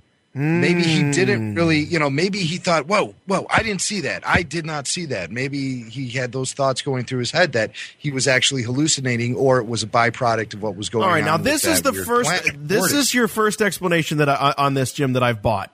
I'm all right. What you're selling, I'm buying now. All of a sudden, so this is an interesting idea. It let's say that you know they wake up and it's all kind of a dream. Obi Wan has no reason to believe that that really was Qui Gon. But what if it really was? What if it really was Qui Gon reaching out to Obi Wan through the Force? Because it seems as though the other two visions have some sort of motive or some sort of agenda. The Qui Gon vision doesn't really have an agenda. Let's go back and revisit what he says. Um, have you done as I asked? I'm here because you're here. This planet is a conduit, both an amplifier and a magnet. If he is the chosen one, we'll find out here. If not, it's a very dangerous place for him to be. There's no agenda there. So I don't, Jim, I'm, I'm starting to come around. And and the thing is is based on based on what happens in this third episode it could be that they just mark it all up to some type of crazy force visions that come from within themselves and so obi-wan never really believes that it's the real qui-gon Yeah. Yeah. What, what if we get to the end of the next episode and and for some reason their their memory is like completely fuzzy and they don't remember it and the only Ah. person that remembers it is Ahsoka. You guys don't you remember the thing with the thing? we took it on point. The signal turned out to be nothing. what if we get what if we get to the end of the next episode and they're flying out of the big holocron in the sky and they're all sitting there and they're talking and all of a sudden qui-gon pops in and is like yeah that was really crazy guys that's what Yeah. threw us all for a loop Credits. credits right no i mean that's that says there be whales here and then credits. yeah better be whales here captain. By the way did you i love i mean there was a line right out of there out of, out of star trek 5 you know tell me your pain so i may take it from you you know or whatever it was that shmi says where is your pain so i might take it away? He's star trek 5 totally Sybok i love a little love of star trek 5 appreciate that very much. Uh, here's a voicemail. This is from greg. He uh, he wants to talk about dooku. So uh, take it away greg Hey guys, this is Greg from uh, Pittsburgh. I was calling. I was just listening to your uh, Night Sisters trilogy um, roundtable, and you guys were talking about uh, why Dooku never talked to Asajj about overthrowing Palpatine, and why he was talking to uh, um, Savage right off the bat about it. And uh, I don't think that uh, Dooku ever really considered overthrowing Sidious until Sidious told him he had to eliminate um, Asajj, and that was kind of a turning point for Dooku. And Dooku decided, you know what, I need to take this guy out so that he doesn't start taking my people out even more. So, you know, just a different point of view. I think that uh, that I don't think that Dooku ever really thought about it with Asajj, and you know, not that Asajj wasn't capable of helping him do it, just that didn't have the, the thought of needing of the, the necessity to take him out. So, just thought I'd throw in my two cents. Uh, love the show. Uh, keep it up. Thanks. Bye. Good thoughts, Greg. I, I, I think I think Greg might be onto something. You know, we'd raised the question about uh, why why was there never we never saw that that scene uh, between Dooku and Asajj like we did with Dooku and Savage about throw, overthrowing him. And Jim, I, do you remember I asked you on the roundtable was it was it was it was it grief that Dooku was feeling there? You really, I, I had a sense that there was a, you know, uh, some loss, some feelings of loss. And you said, no, no, no, it's, it's about his, his, his plan. And maybe, maybe what, what Greg is saying here, this is him. This is his oh crap moment. This is I got to take this guy out before he takes me out. I could be next. Yeah, yeah. I, I believe I, I said something similar to that on the roundtable. And however, I do think that the prime reason for Dooku having Asajj work for him is so she could he could groom her to become his apprentice so they could overthrow Sidious. That's the nature of the Sith. Dooku would be a poor failure of a Sith Lord if he wasn't plotting overthrowing Sidious. And when he lost Ventress, he lost a lot of equity, a lot of time invested, and now he's he's at square one. So when the Night Sisters present Savage Opress, he immediately jumps into warp drive with his training and includes him in on the plotting because he has to make up for lost time. Right. He spent a lot of time with Asajj under his wing, and now he lost her. So he's got to get back. You know, he's got to move from square one to square ten in a matter of minutes. So he had to amplify and speed up Savage Right. Opress's training so he could get back on the task of plotting Sidious's demise. And as soon as Sidious would get wind of how powerful uh, and fierce Savage was, Dooku had to be thinking, "Well, my God, who's he going to choose? You know, I'm an old man, and look at this guy." So I think you're, I think you're absolutely right. He had to totally put the whole plan into into uh, hyperdrive. No, sure, yeah, absolutely. Well, I'm- very I'm good. sure, you know, it, it's it's the same thing with Sidious when he lost Darth Maul.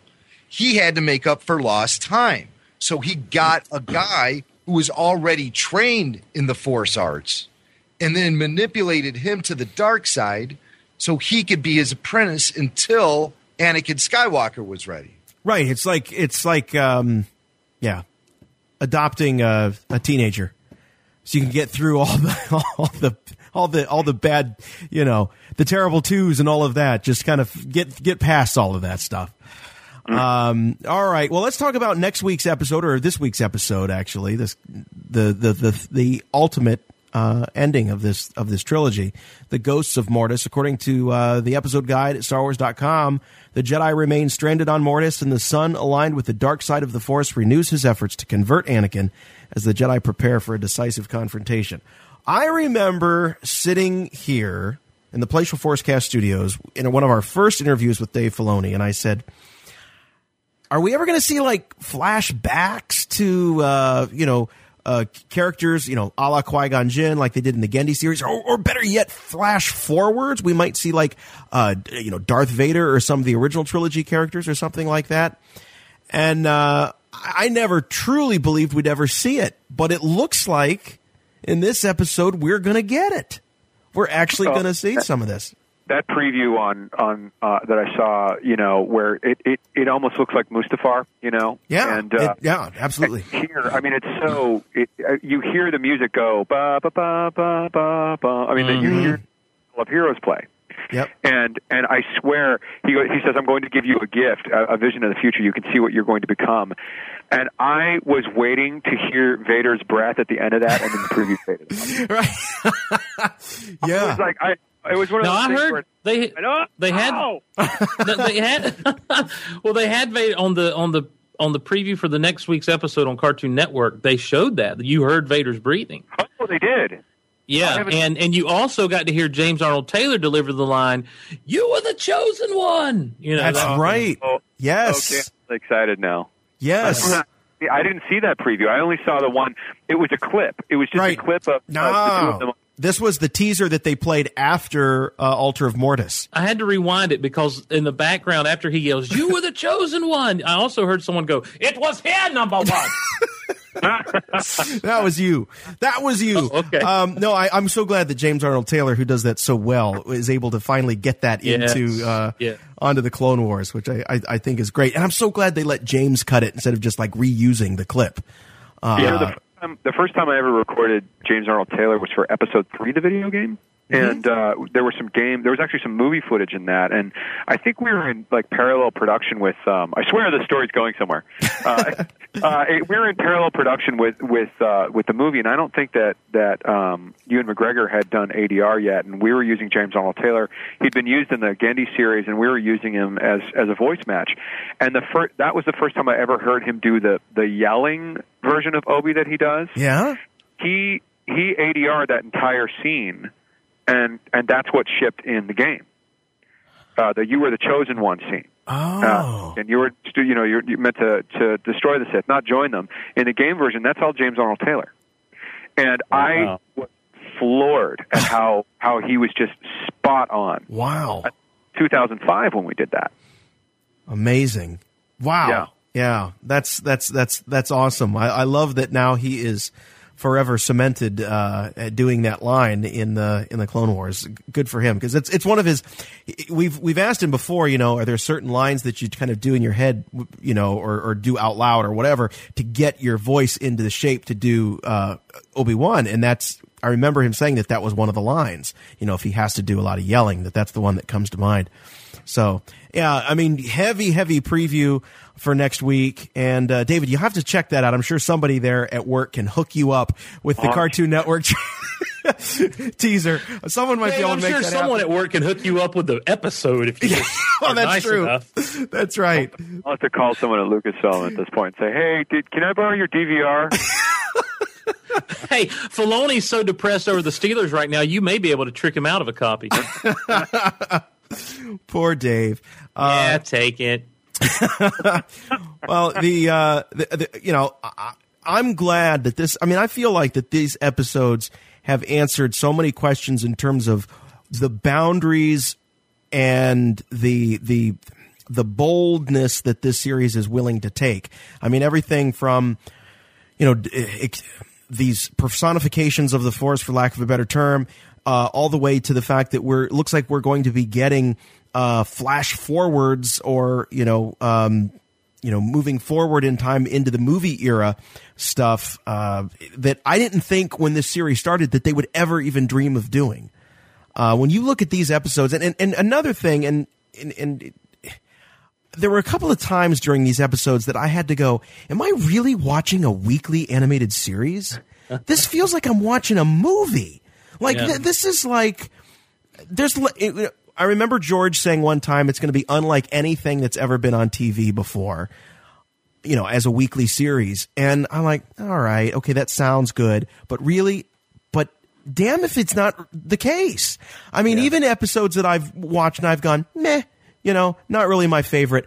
But just visually and just the, the quality of it is just absolutely stunning. I mean, some of the shots that come to mind, Anakin climbing up uh, the mountain uh, in in Overlords, um, the uh, just some of the David, you mentioned the uh, the shot where you can see the lightsaber battle going on, and it's the same kind of POV as as you see in in, in Return of the Jedi. It's just everything is so grand, and these episodes were probably the most epic of any that we've seen so far. And I just it's it's so much fun to be a Star Wars fan these days with with this kind of stuff. Whether you thought the episodes were great or you didn't, you have to give it to them that this is technically a major achievement.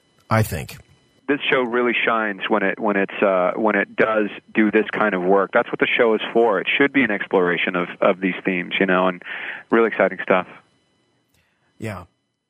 Yeah, you know when I when we were at Celebration Five, I was hanging out with some members of the Great Lakes Garrison of the 501st, and we were hanging out at and and wondering what would happen if we walked over to Dave Filoni and just tipped his hat off his head, and and we began to make up scenarios where Dave Filoni would Filoni us, and we would never wake up from our unconscious state. and and I got to tell you, uh, these these five episodes coming back from the winter break have Filonied me. I mean, I have just been Filonied. It is they they are it it has been amazing. It has been Star Wars like like you dreamed about as a kid. Yeah. You know, these these are the adventures we had as kids, you know, exploring all of this stuff and and what if Darth Maul is still alive? I mean, I wasn't a kid when when episode 1 came out, but I mean, you know, what if this person were still alive? What if this happened, you know, and what if they all go to this planet and they're these force wielders and you know, it is so the imagination of George Lucas as he as he kind of says, "Here's this pitch for this idea. Now run with it." It it blows me away with the way this guy thinks and the way this creative team thinks. And and um, you know, I'll be honest with you, coming in to these episodes, I was like, "Well, they were good. They're deep. I don't know if I really liked them." Uh, it's been a blast just talking Star Wars with you guys because of these themes that have been brought up. I mean, it's this is this is talking Star Wars at its best to me. Yeah, yeah.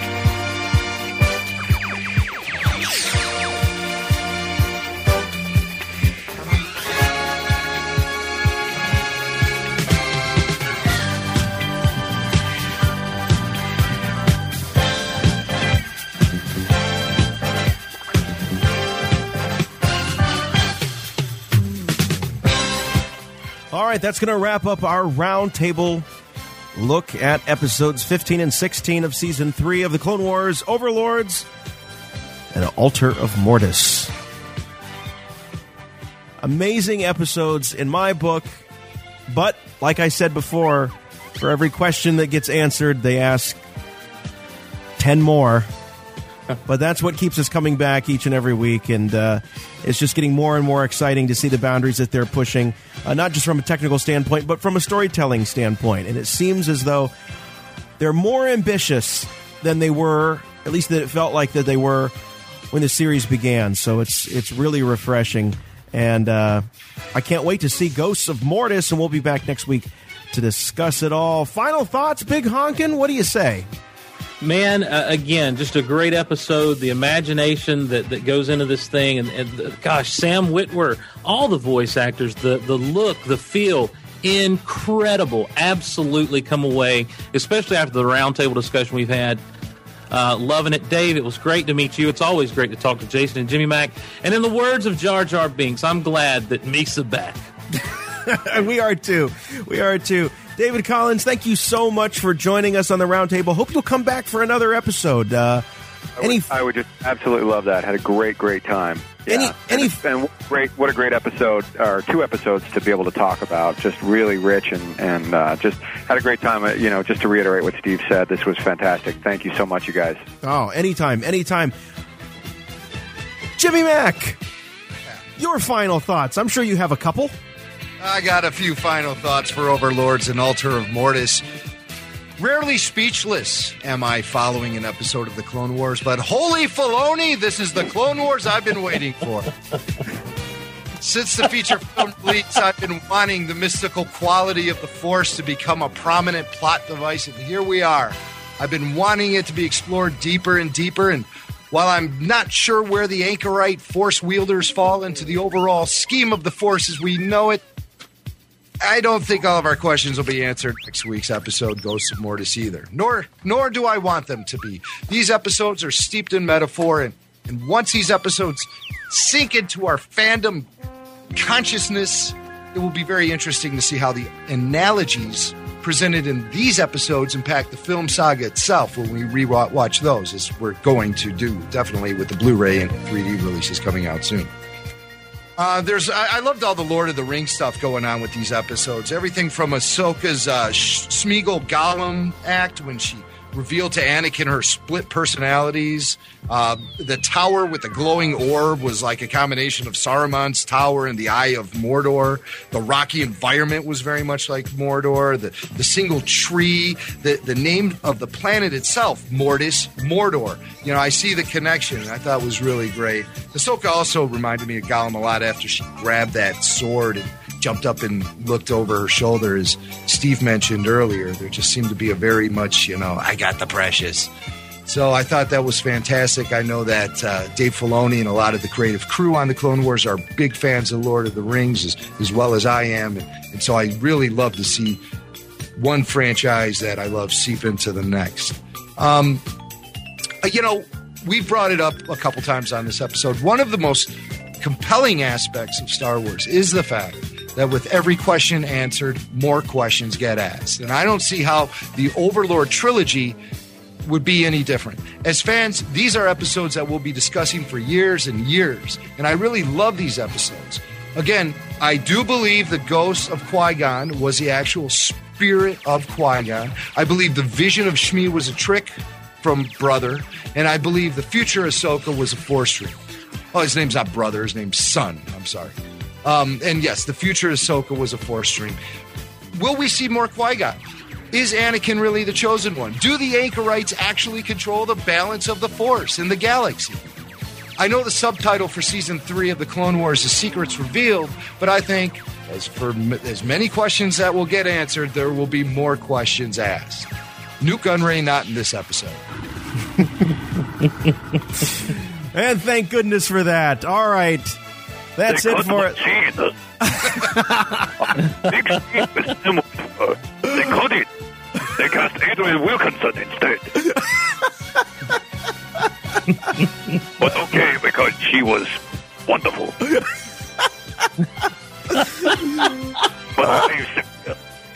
All right, guys, that's it. We're out of here. For David Collins and Steve Glosson, everybody here at the Clone Wars Roundtable. See you next time. I'm Jason, I'm Jimmy Mack. and remember, The Force will be with you always.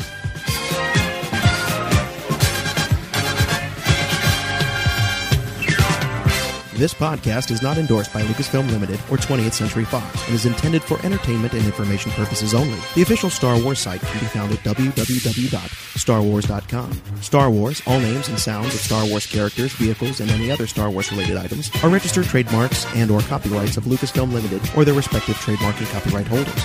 All original content of this podcast is the intellectual property of the Force.net LLC unless otherwise indicated.